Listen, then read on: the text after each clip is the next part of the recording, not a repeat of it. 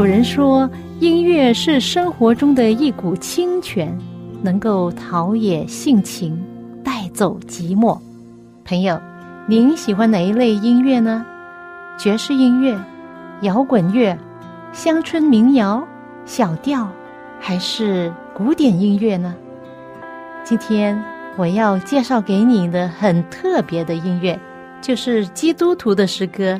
这些诗歌更能够表达出人性本质里面的良善，对爱与被爱的向往，对人与人之间和人与上帝之间最真诚的感觉。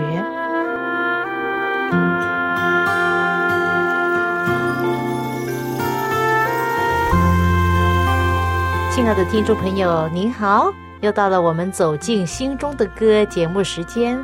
我是节目主持人肖阳，欢迎您的收听。每一个生命都是珍贵无比，甚至包括在母腹中的小生命。最近在视频上看到一位堕胎生存者的一个感人的故事，他的名字叫 Marissa Alden，在一九七七年八月二十九号，他出生在美国爱荷华州的一个医院。当时她的母亲才十九岁，一位大学生。她跟她的男朋友相好了很久。莫丽莎的父母是一对一起长大的青梅竹马，两个人十几岁的时候就在一起，情投意合。由于莫丽莎的母亲是一位运动员，所以经期一直不是很准，直到她怀孕三个月之后，自己才有所察觉。莫丽莎的外祖母。坚决反对这对年轻人在一起，于是强迫当年只有十九岁的玛丽莎的母亲实行盐水法堕胎手术。以前盐水法是一种医院常用的堕胎方法，它的操作呢就是把孕妇肚子里面的羊水抽出来一些，在子宫里面注射高浓度的盐水，一般是注射三天，但是呢。莫丽莎的妈妈注射了五天，这种方法目前已经在英美等国家禁止使用了，因为失败的概率太高。莫丽莎就是其中的一个例子。本来她的母亲就是这样想的，她以为她的孩子在她肚子里面会被高浓度的盐水杀死。当时她也不太清醒，然后她就离开了医院了。而莫丽莎就被当成是一具尸体，被丢进了医院的垃圾箱里。然而，相信上天怜悯这小生命吧。后来有一个护士听到垃圾箱里面婴儿在扭动和呼吸的声音，这护士马上就把婴儿送进了重症监护室。但是当时护士长他自己的外祖母就说：“不要抢救了。”就把他放在房间里等死就好了，但是最后，Melissa 还是被抢救过来了。尽管她先天不足，起初患有黄疸、呼吸困难和癫痫等一系列的问题，但是她还是坚持的活下来了。尽管她生下来的时候遭受了各种的磨难，但是在她五岁的时候，经过。多方的积极的治疗的她，已经是一个健康的小姑娘了。目前，玛丽莎是一位社会工作者。玛丽莎说：“上帝保守了我的生命，让我生存，肯定是有他的美意。而他也在使用我来为那些不能替自己讲话、发言的那些小生命来发出呼吁。这些在母腹中的小生命。”都是上天所珍惜的，都是很珍贵的，都应该有生存的机会。讲到这里，让我们来欣赏一首来自有晴天音乐世界的作品，歌名叫《活在你面前》。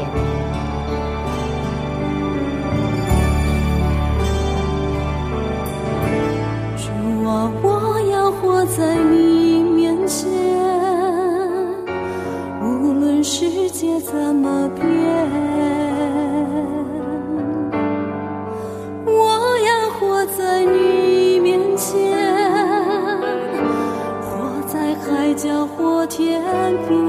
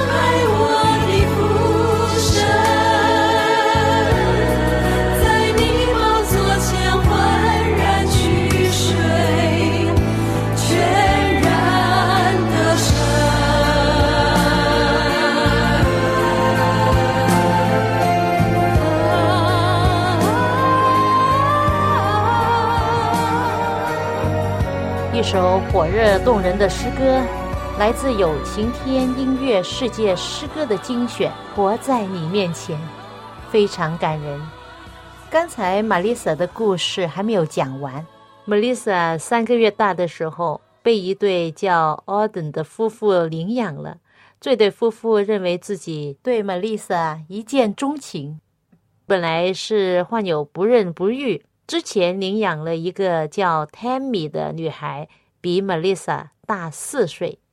但是后来，这对夫妇在几年之后又生了一个亲生的儿子，一家人的生活非常圆满了。养父养母非常的爱他们的孩子，虽然他知道自己是被领养的，但是他对自己的身世没有多大的了解。直到在他十四岁的时候。有一天，他和他的姐姐吵架的时候，姐姐说了一句话，说：“至少我是正常生出来的，我的父母都要我。”这句话让莫丽莎觉得很受伤。后来，他就去问他的养父母，终于知道自己是一个堕胎失败、幸存活下来的孩子。接下来的日子，他每一天都生活在得知自己是堕胎下来的真相的痛苦之中，他觉得很悲伤、很羞耻，甚至觉得自己不应该来到这世界上。十几岁的他，通过酒精、暴饮暴食来麻痹自己的痛苦，直到后来他上了大学学习政治学，那时候他十九岁，才开始尝试寻找他的亲生父母。要找到他的亲生父母，必须要找到医院的记录。很多人不明白为什么他要寻找他的亲生父母，为什么要找那些了解你生命的人呢？他说：“因为我欠了他们，也欠了自己。我要他们知道，他们的亲骨肉很想要跟他们联系。我知道了真相，我已经原谅了他们很久以前所做的决定。我不能形容当初原谅他们是怎么的一种的释放。我确实永远原谅了他们。我要他们知道我还存活，活得很好，而且我爱他们。因此，我一定要找到他们。就这样，我花了十年的功夫，努力的找他们，用尽各样的方法来寻找我亲生父母。我深深相信。这件事的背后，不是我自己的计划，或是在我的时间表里面。这其实是上帝的计划，是上帝的时间，让这些事发生，让我的故事给大众知道。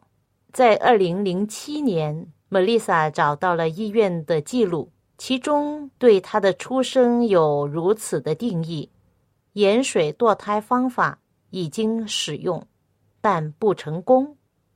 他的生命是来自一件不成功的事，但是上帝的计划在上帝的眼中啊，每一个生命都是一件成功的事，不论环境和状况如何，这不是人的决定或者人的判断去决定谁的生命值得保存。后来经过了十年，用尽了很多的方法和努力，他找到了他的亲生父母亲的家庭。他先找到了自己外祖父母的姓氏，然后找到他们的姓名和地址。后来经过很多的细节，很长的时间，才了解到他亲生的母亲当时生他出来的时候，他并不清醒，他也不知道自己的孩子出来的时候还是活着的。这时候，莫丽莎积罪多年的痛苦终于得到释放。他知道自己的母亲并不是不要他，他终于放下了痛苦，去原谅他的妈妈，甚至他自己的外祖母。经过十七年的搜索，Melissa 终于和他的生母取得了联系。他们一开始是通过电子邮件交流，整整三年的时间，两人不敢见面。当他们第一次见面的时候，两个人都哭了。Melissa 的母亲感到非常的内疚和遗憾，但是 Melissa 对他说：“他根本不怪他，他会原谅他。作为一个基督徒的他，他选择爱跟原谅代替仇恨和痛苦。目前，Melissa 是一位社会工作者，嫁给了一位电脑工程师。Melissa 把自己的故事写成一本回忆录，同时建立了一个。”堕胎幸存者组织来支持和他有过类似经历的人。莫丽莎说：“我的信仰叫我怎么样去原谅，它也会让人释放痛苦，理解他人。”后来，莫丽莎有了家庭，有了孩子。她生孩子的医院就是同一间她出生的医院，这对她来说真的有特别的意义，有很大的感触。她一个弃婴在这里出世，而他自己的孩子在三十年之后也在同一间医院，在家人的爱和喜乐中临到这世界。莫丽莎说：“她对自己的生命、对孩子们的生命、对上帝充满了感恩。”这就是我在视频中看见梅丽莎自己分享的生命的故事。讲到这里，很想跟你分享来自圣经诗篇一三九篇的一首诗歌，叫做《你认识我》。这首诗篇是诗人发自内心向上帝的赞美，说：“耶和华上帝，你已经监察我，认识我，我的肺腑是你所造的，在我母腹中，你已复庇我。我要称谢你，因为我受造。”奇妙可畏，你认识我，检查我，我坐下起来，你都晓得。你从远处知道我的一面，我心如汤，我你都察言。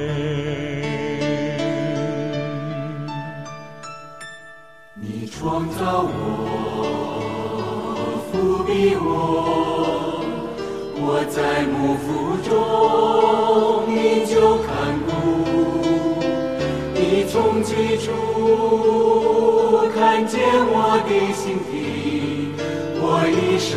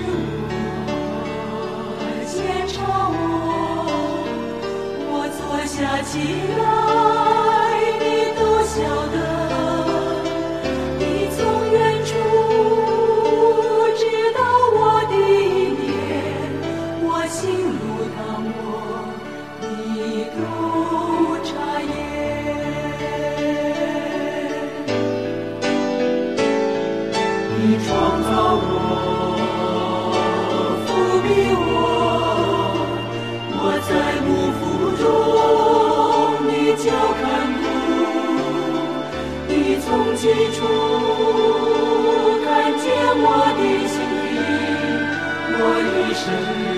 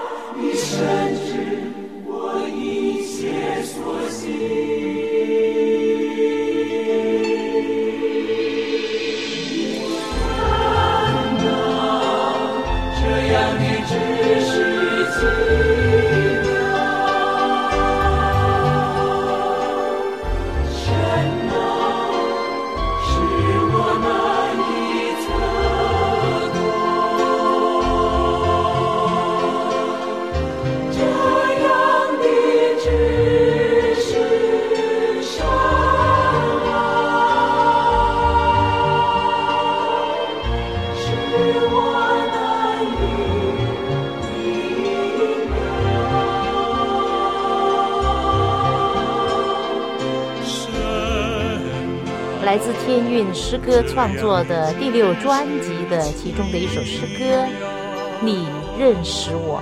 诗歌的来源是圣经诗篇一三九。这首向上帝的祷告时，继续这样讲：你的作为奇妙，这是我心深知道的。我在暗中受照，在地的深处被联络。那时我的形体并不向你隐藏，我未成形的体质，你的眼早已看见了。你所定的日子，我尚未度一日，你都写在你的册上。上帝啊，你的意念向我何等宝贵，其数何等众多。每一次我读到诗篇一三九篇的时候，我的心灵都非常的感动、震撼。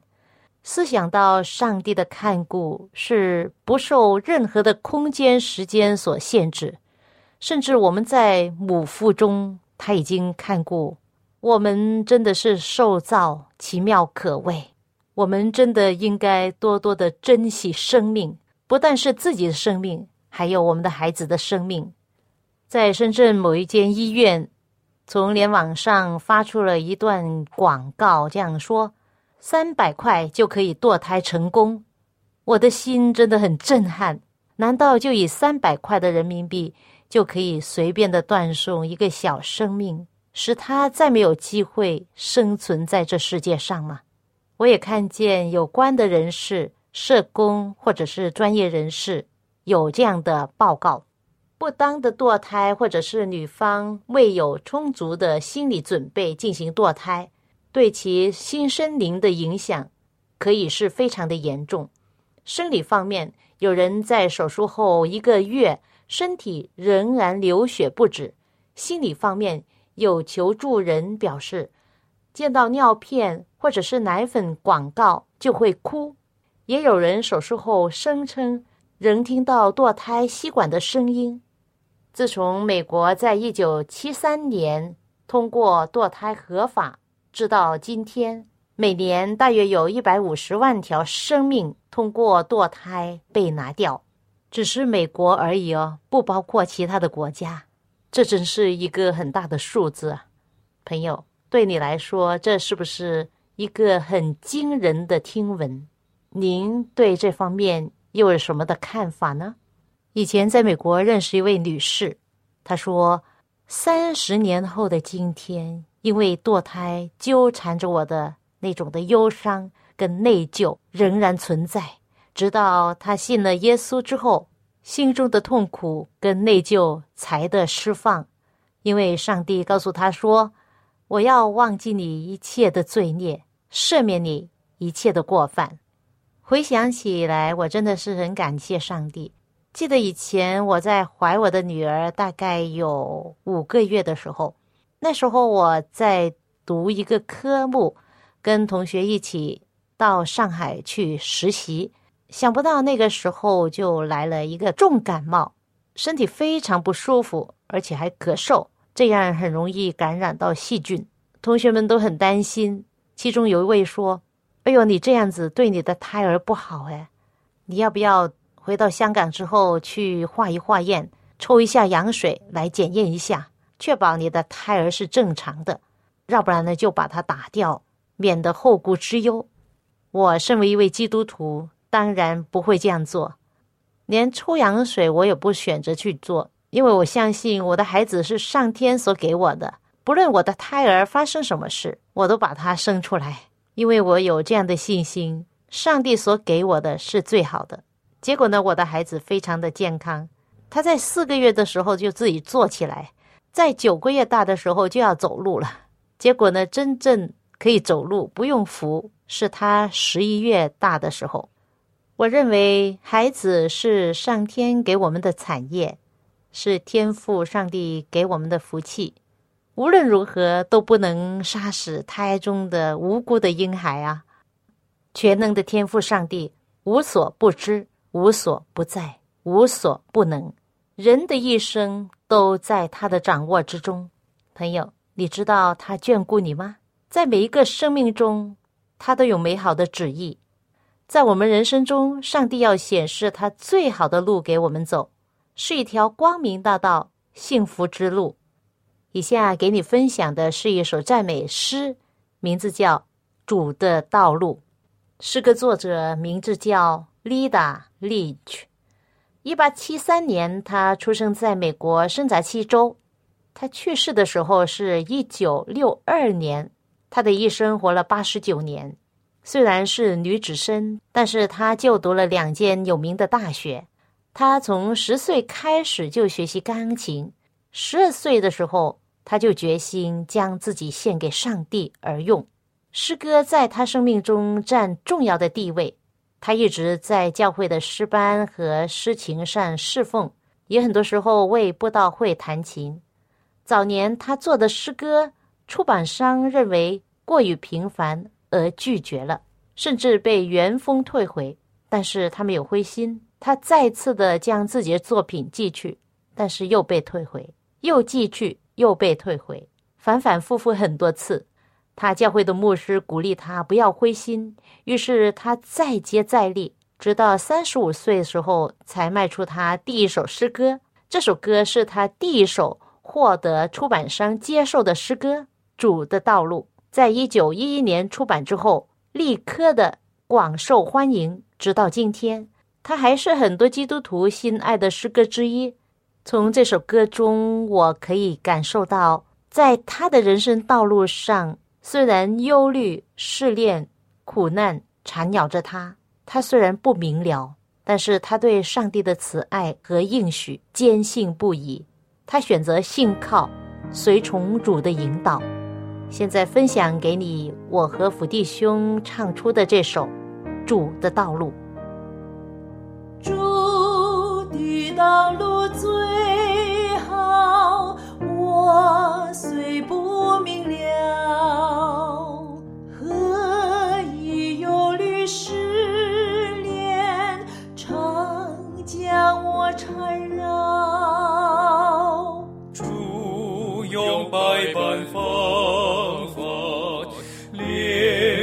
我像精妙。他是神圣救主，我倾心信靠。